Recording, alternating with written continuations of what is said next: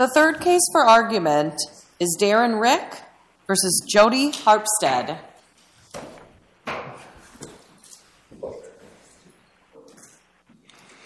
Ms. Lawan, take your time, and when you're prepared, please proceed.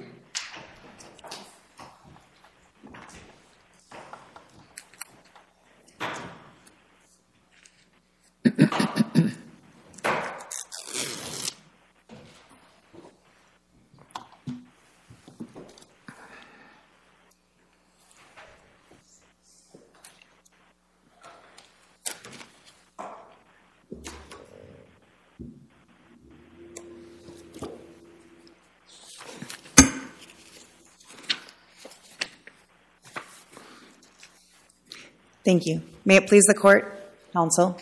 Your Honors, my name is Brittany Lawan, and I'm a senior assistant Hennepin County attorney appearing on behalf of appellant Jodi Harpstead, the Commissioner of Department of Human Services.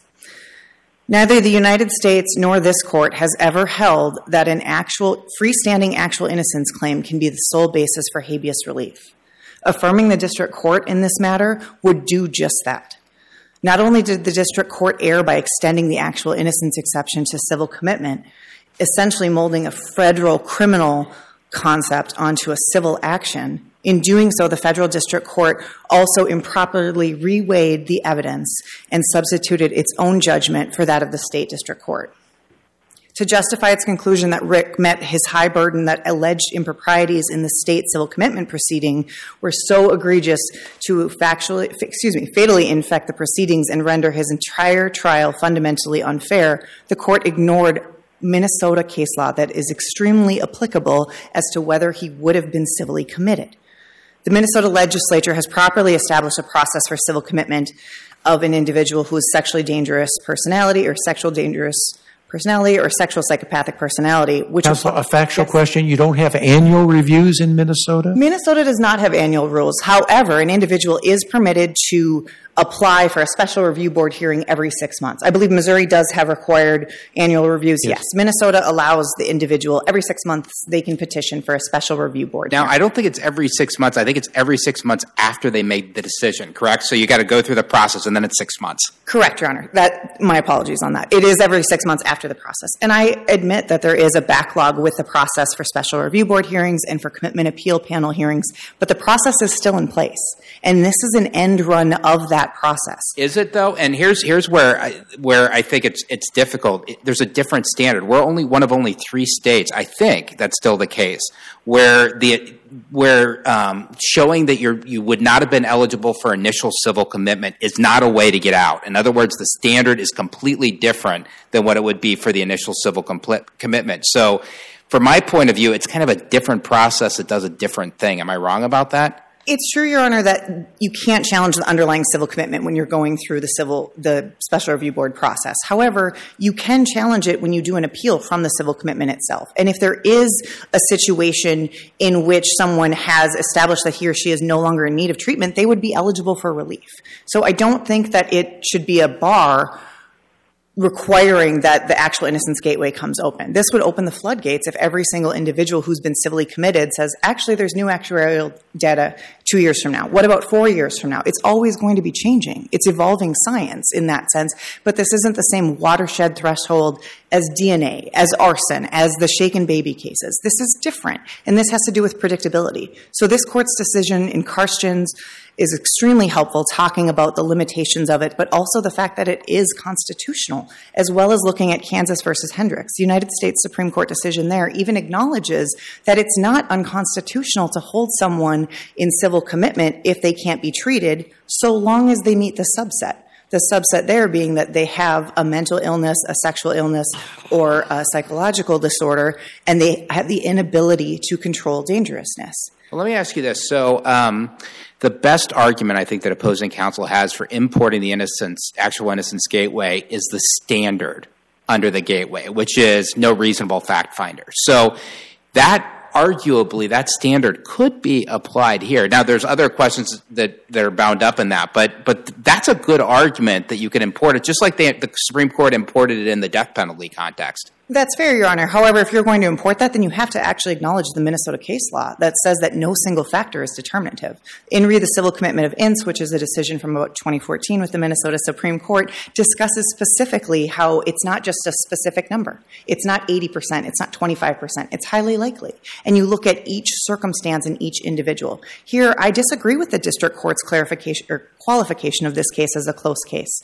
It wasn't close as to whether or not Mr. Rick should be civilly committed. It was whether there was an alternative place for him to receive treatment that wasn't MSOP.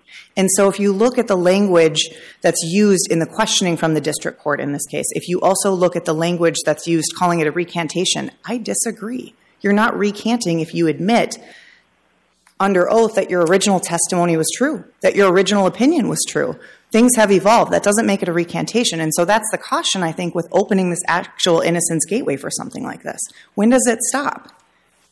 So is part of your argument that the district court didn't do the multi-factor analysis and that that in itself is a basis for reversal? Yes, Your Honor, that would be part of the argument. Because if you look at the holding from the district court, and I, I realize that this is not a fact-finding court, and that obviously that we're not alleging that there's anything that is so clearly erroneous. I disagree with the findings, but I think that the, the application of the Minnesota case law is ignored. There isn't consideration for the fact that some of these factors are weighed heavily in certain cases but not in others. For instance, when Rick was civilly committed, he had moderate actuarial scores, but he was still civilly committed. So there's no evidence that just reducing those scores alone would have tipped the balance. He still has not sought treatment. He did not seek treatment when he was in prison. And so now if you were to look at it and consider the qualifications of whether he would qualify to be civilly committed, those are still damaging factors. He has a path out, he just has not sought it. On the multi-factor analysis, I wonder if it also applies in a different context because it, it does differentiate it from the criminal context. You don't, for example, say if uh, an accomplice liability, or that's not even a good example, in a murder case, well, we're going to do a six-factor test to figure out whether somebody got murdered here. I mean, no, you either murdered somebody or you know you killed somebody or you didn't. And I wonder whether that plays a role in making the reasonable, no reasonable fact finder test pretty clumsy when you have to do a, a six part balancing test. I think it absolutely does, Your Honor, because unlike a case where we're talking about actual innocence, such as a typical DNA case where you have an exoneration and it identifies that the individual convicted of the crime could not have committed that crime. That's not what we're looking at. It's whether looking at new data would say that this individual isn't quite as dangerous as he or she was thought to be at the time. And so I think the multi-factors test is another reason why you cannot open this gateway, and no court has done so. Also, it's troubling to me to apply such a standard when the innocence of the underlying convictions, which qualify as an element for a sexual dangerous person, are not being challenged. Mr. Rick pled guilty to all of these. There is a separate case in which there is a challenge and an application to the actual, using the actual innocence standard, but they talk about the fact that even assuming the gateway applies, he still doesn't qualify because he hasn't been, he is guilty of the offense. And I think that would, that logic would still go here in this matter.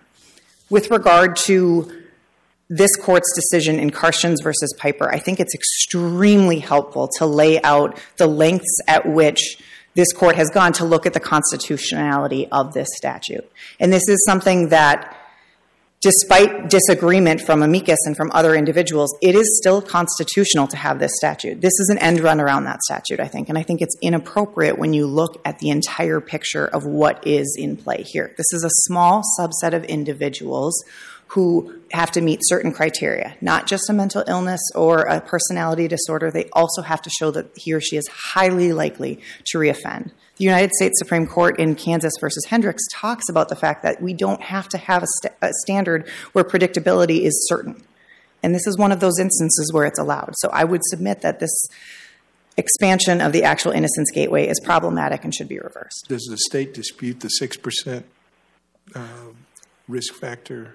Uh, I don't dispute the fact that that study states that. I would point out that there were some problems with that study itself. It hasn't been used in other instances. I believe in that study as well. I think some of the individuals included in the base rate statistics did not have sex offenses as part of their underlying um, convictions. I think there was also an issue, if you look at the timeline, that's when several individuals, I think it's 134, had been civilly committed at the time. So, of course, the recidivism, one would think, would be lower if the most highly likely individuals are no longer included in that statistic. But even assuming that statistic comes into play with a 6% rather than the 25%, I don't think it's enough because it's still a multi factor. You can't just look at that number and say it tips the balance to go a different direction, especially when this is supposed to be an extraordinarily rare situation for this gateway to apply. On the closeness question, um, one thing, speaking from experience, that I find very unusual is that Hennepin County uh, is the one who got him civilly committed, rather than having the Department of Corrections do it. That indicates to me, and maybe you, maybe this is not part of the record. The Department of Corrections may have thought this was a really close call, and they were giving him the benefit of the doubt. Am I wrong about that? I don't think we can make any reading based on whether or not the D- Department of Corrections suggested that he be civilly committed. As someone who helps make the decisions now as to whether or not to petition someone, the Department of Corrections might suggest someone to us, and we'll say no, they don't meet the criteria. So I think I don't think you can read into it either way. Unless there are further questions, I'd reserve the rest of my time for rebuttal. Thank you. Thank you, Ms. Long. Mr. Heisler?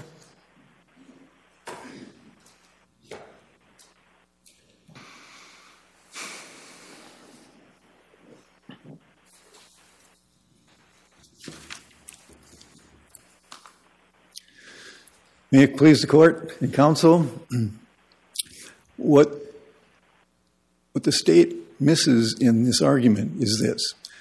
The Ince case made it very clear that it is a multi-factor analysis.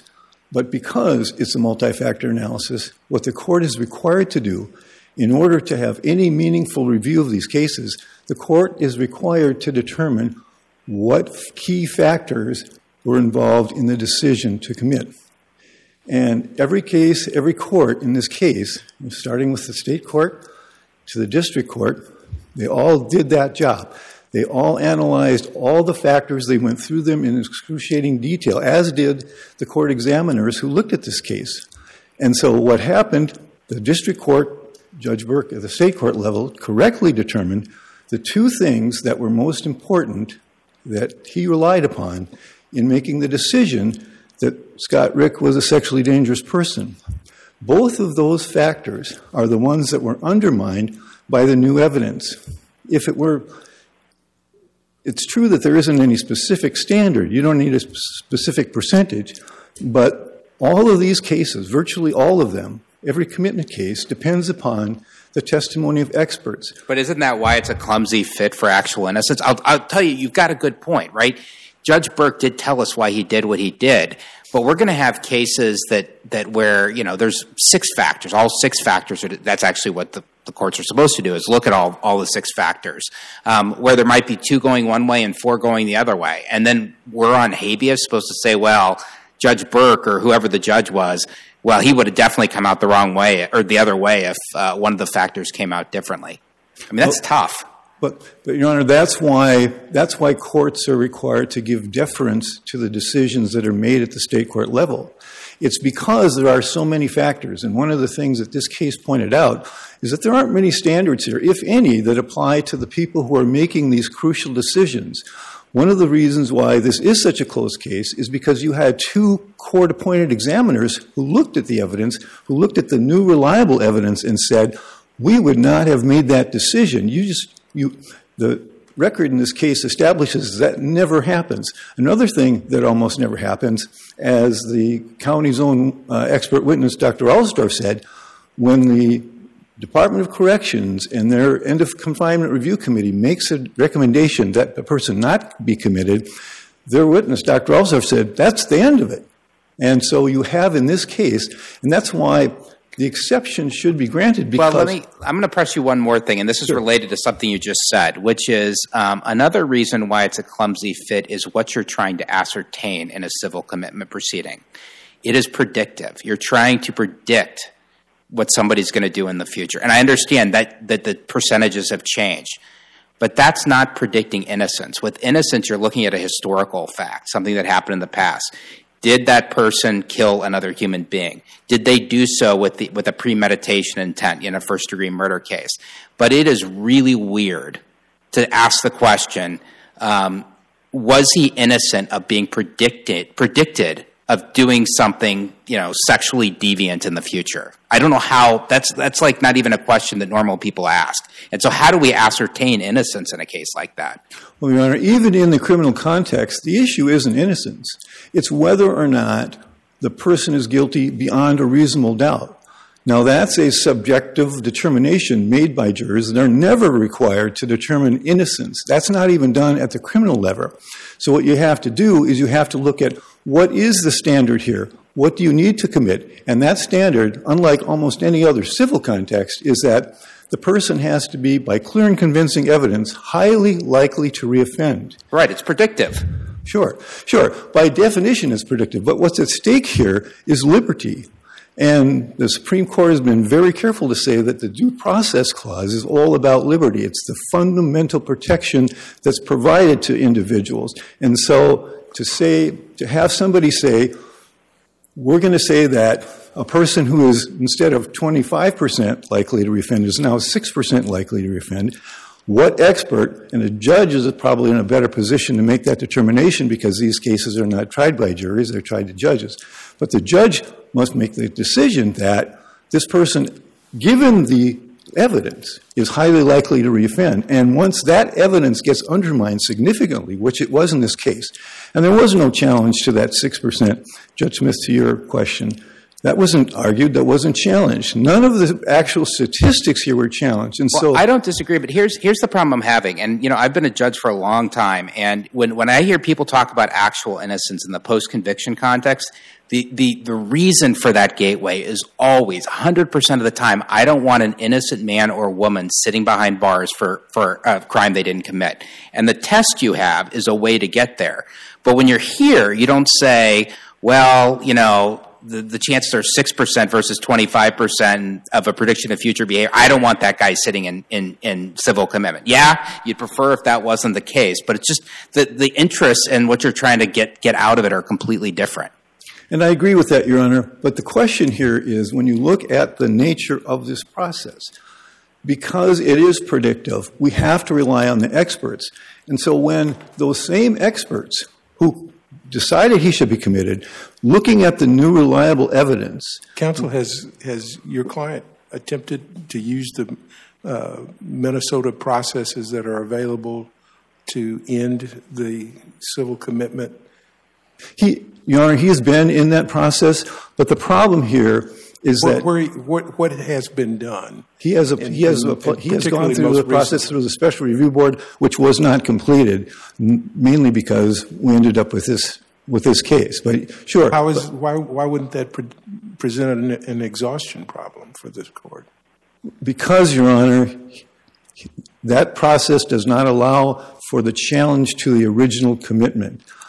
When liberty is at stake, one day of confinement is too many. Well, what's your best case that federal habeas provides the act, opens the, the gateway uh, for actual innocence to apply in the civil commitment context? My argument, Your Honor, is that just like in the Well, crim- not your argument, Oh, your authority. What, what, what do you cite us to that the Supreme Court has given us the um, responsibility to ap- apply? Uh, what authority do you cite to us? Your Honor, th- there have been a number of cases that have sort of danced around the issue that weren't exactly presented with this issue.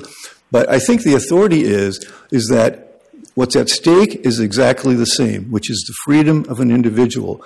And the standards that are applied in the criminal context, those exact same standards can be applied in the civil context to civil commitments. Well, counsel, your closest authority, I think, was the false testimony line of argument. And our, our footnote that reserved the question, or assumed, I'm sorry, it assumed the question, not reserved it. Uh, and, and so that was your closest. And this is not a question of false testimony. Those experts say that was true back then, and this is true now. This is a question of double true trans testimony, right? Can you? Yeah, I'll say it question? again. And it's pretty hokey, but I'm going to say it again. Uh, your best authority was Rhodes versus Smith Yeah. in your brief. And of course, that's where we assume for purposes of argument uh, about false testimony claims.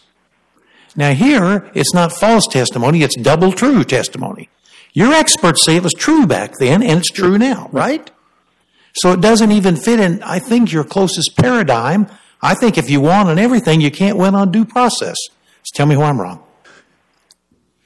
It's because, Your Honor, that the evidence has changed. The standard is, even in the criminal context, is there new reliable evidence that renders the original trial so egregious as to constitute a fundamental miscarriage of justice? So it's the new evidence that gets you there. All of us can say things today that may be true. If we have an open mind, 10 days from now it may not be true. the idea is it's important for the purposes of the liberty of this individual, of every individual, that when new evidence comes to light, if it is substantial, if it is convincing, if it convinces two experts who decided we made a mistake, that never happens. In fact, it's never happened in the history of any of these experts that testified in this case. And so there has to be a way, for liberty's sake, to say we made a mistake here. The same standards can apply. It's going to be tough. It'll be very difficult. It's got to be an exceptional case, which this is clearly. And so that allows that mistake to be corrected. What about mental illness? Um, the, the, standards are almost exactly alike in Minnesota for mental illness or sexually dangerous behavior. So, are we going to be doing this? Are we going to have an actual, you're actually innocent of being mentally ill? I'm not sure I understand your question. Well, uh, you have the exact same facts. Somebody comes in and says, that, uh, "Hey, mentally ill." Um, you you commit the person, and five years later, you come back and say, "No, there's new studies. He's not actually mentally ill. The the standards no longer apply." And so, are we going to have? Are we going to have? I mean, under this reasoning, we would have people coming in and claiming, "Well, the the expert testimony was wrong five years ago. There's new studies, and so this guy is actually innocent. He's sitting in there, and he's actually innocent of being mentally ill." Your Honor, I would argue that if that happened, if it turned out that we had people incarcerated, confined, which in Minnesota the rest of their lives, if it turned out that that mental illness was determined not to be a mental illness, we got it wrong, absolutely they should be freed. It's not about how many people, it's about whether or not there's a person who's incarcerated, and that's the overriding concern of the Supreme Court, is that are we, we need to protect the liberty above finality, above comity, above all the rest of it. If the person genuinely has committed or has, not, has been committed on bad evidence, we have to be able to change that. And it's not going to open any floodgates because you won't see many cases like this. But when you do, since liberty is at stake, it's a due process issue. And that's at the heart of every confinement case.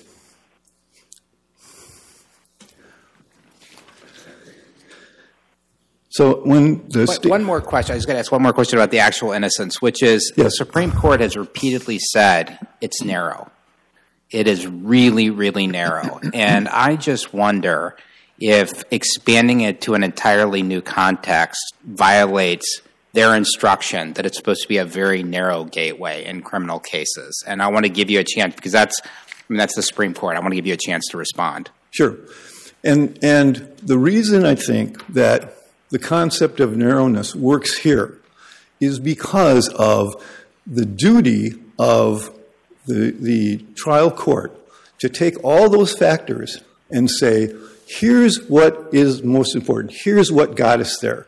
And that's a very narrow range. And in fact, when. Counsel, why wouldn't it be appropriate in this case when you mentioned all those factors? Here it seemed to be one factor. Why? Two factors, uh, yes. Why shouldn't the district court get a shot at the full multi-factor test? Because what the Ince Court said is that you, you can't have a meaningful review unless you isolate the factors. Which factors among all the factors here, which ones are the ones that got you committed?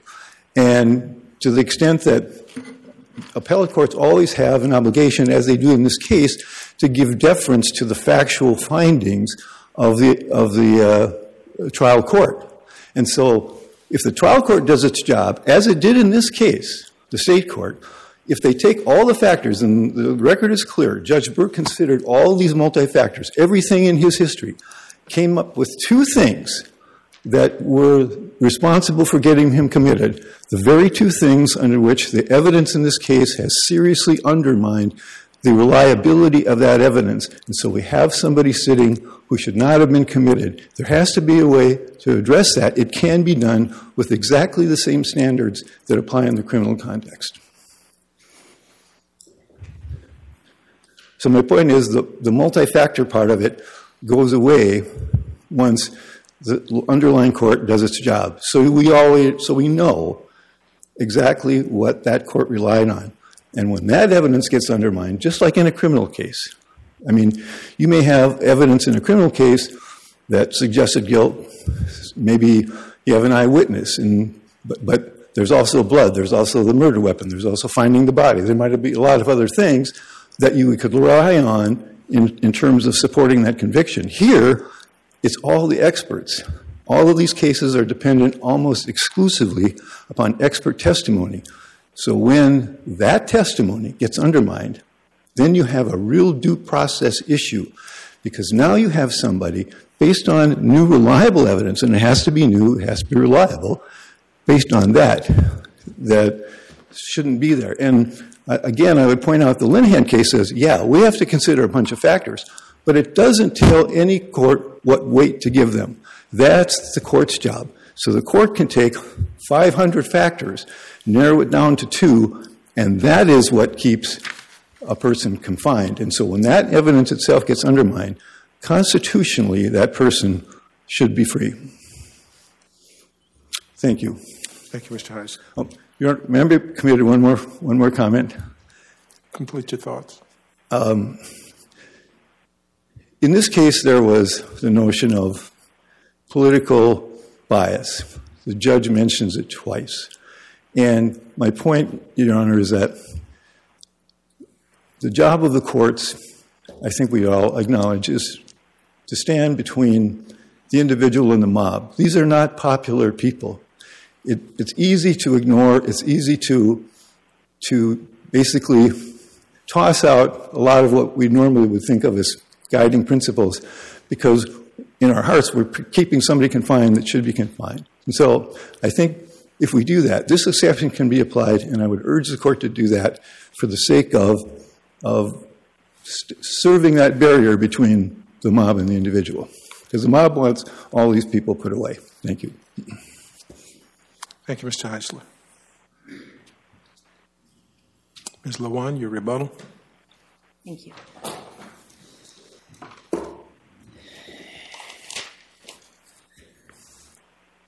I'm not asking the court to look to the side and treat these people as less than other individuals. That's not what I'm asking. I'm asking the court to apply the principles that the Minnesota Supreme Court, the United States Supreme Court, and this court have applied in saying that this is constitutional.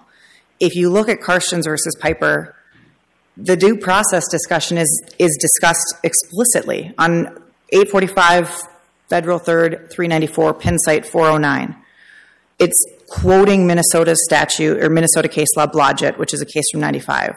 Once a person is committed, his or her due process rights are protected through procedural safeguards that include periodic review and reevaluation, the opportunity to petition for transfer to an open hospital, the opportunity to petition for full discharge, and the right to competent medical care and treatment. There is still a due process in play here. Additionally, the United States Supreme Court, in rejecting a constitutional challenge to the Kansas statute in Kansas versus Hendricks, says, as we have explained regarding congressional enactments, when a legislature undertakes to act in areas fraught with medical and scientific uncertainties, legislative options must be especially broad, and courts should be cautious not to rewrite legislation. Suppose, I, suppose that the, the state put in perjured testimony. Um, I know that's not this case, but perjured testimony comes in a guy is civilly committed, you later have not only a recantation, but you have the expert witness on one side saying, Yeah, I absolutely perjured myself. I made up the evidence. Um, no independent constitutional violation?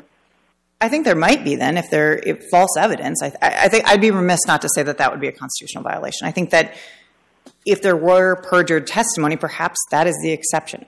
I don't think this is the case where that applies. I also think that if there were perjured testimony, perhaps the court then reopens it. Rather than just immediately ordering release, maybe you take that testimony out and you start over. Similar in habeas cases, if a conviction is overturned on habeas relief, my understanding is not that you just get out and you don't start and you can't retry it. The government, the state, gets a chance to redo. I found that odd, actually, in the district court's opinion. I thought if the district court was going to find a habeas violation, that, that that you say it's up then to the to the um, to the county whether or not they want to essentially retry this and, and start over. But instead, I think it was you get to go free. Um, any I- explanation for that? I I agree. I also found it odd, and it was problematic here because while this case was pending and there was a stay, Mr. Rick was released for a day before anything was settled. And so, you, at a minimum, a release plan needs to be put in place if it's sent back. If this court were to affirm, we would ask that you do that at a minimum. If this court were to reverse, What would be the, the legal authority for this court to have any involvement in that? And what would be the, the federal jurisdictional basis for uh, a release plan? That's that's a fair point, Your Honor. I think the basis would be that it would be remanding with consist with, to follow consistent with his opinion, and with the opinion being that you don't just you don't just start over. You you do start over. I can't explain myself here. You basically would you'd go back to the beginning and send it to the district court, or utilize the process from the legislature and the fact that there are specialists who look at this. I just don't think that it's the right answer if habeas relief is granted to not then say the state gets an option to consider whether or not to petition. It is possible that if it went back on remand, that would be the answer, but I can't speak to that unless it's set back appropriately. I do think, too, that it's important to note uh, with Judge Stras, with your question with regard to what if a mental illness is challenged later. Here, Mr. Rick is not challenging the underlying diagnosis. He's not challenging that he's been diagnosed as a pedophile or that he would qualify. It's the highly likely that he is trying to undercut. And so I think that is where it's extremely tricky. If someone was challenging a diagnosis that changes, perhaps then we're in a different situation. But that's That would suggest the actual innocence gateway should have a place. I mean, But- no. I don't think it would at that point because if you would be able to go through the special review board and you could call in witnesses to testify when the individual was committed, this was thought to be a mental illness. This is no longer considered that. And so this individual doesn't need the treatment. The statute that talks about what has to be looked at talks about whether there is still a need for treatment, whether it needs to be in that secure setting, things of that nature. So I think even though it wouldn't challenge the underlying commitment, I think you could still address it at the special review board hearing and at a commitment appeal panel where you can call witnesses and you can put on evidence. Well, in that way, it's different from the criminal context as well because you get not a periodic review, but you can petition, you know, on a periodic basis. Um, I guess the closest analogy would be parole or supervised release, where at some point you get that, but you have to serve a certain amount of time before you get that. Whereas this is sort of periodic and makes it a little different. Correct, but there's nothing preventing him from seeking that periodic review. And I I see that my time is about to expire. We would respectfully ask that you would reverse the district court. Chief, if I may, you mentioned this Karsjens case several Yes. times. Is I it should- in your brief? If not, it should be. Um, How do you spell it for starters? it's K, and I might be butchering the name. Karsjens is K A R S J E N S versus Piper. That's the 2017 decision by this court. The cite is 845 Federal 3rd, 394. It's Karsjens 1 It's not in your index. Is that, that's the reason I was confused. Okay, I apologize for that. It should, No, for sure, it should be in the reply brief then. So, I don't think it was there either. oh, that's an oversight on our part. I apologize. Thank you. At least not in the index. Thank you, Ms. Lowan. Thank you also, Mr. Heisler. The court appreciates both counsel's uh, vigorous argument before the court this morning. We'll continue to study the briefing materials and render decision as promptly as we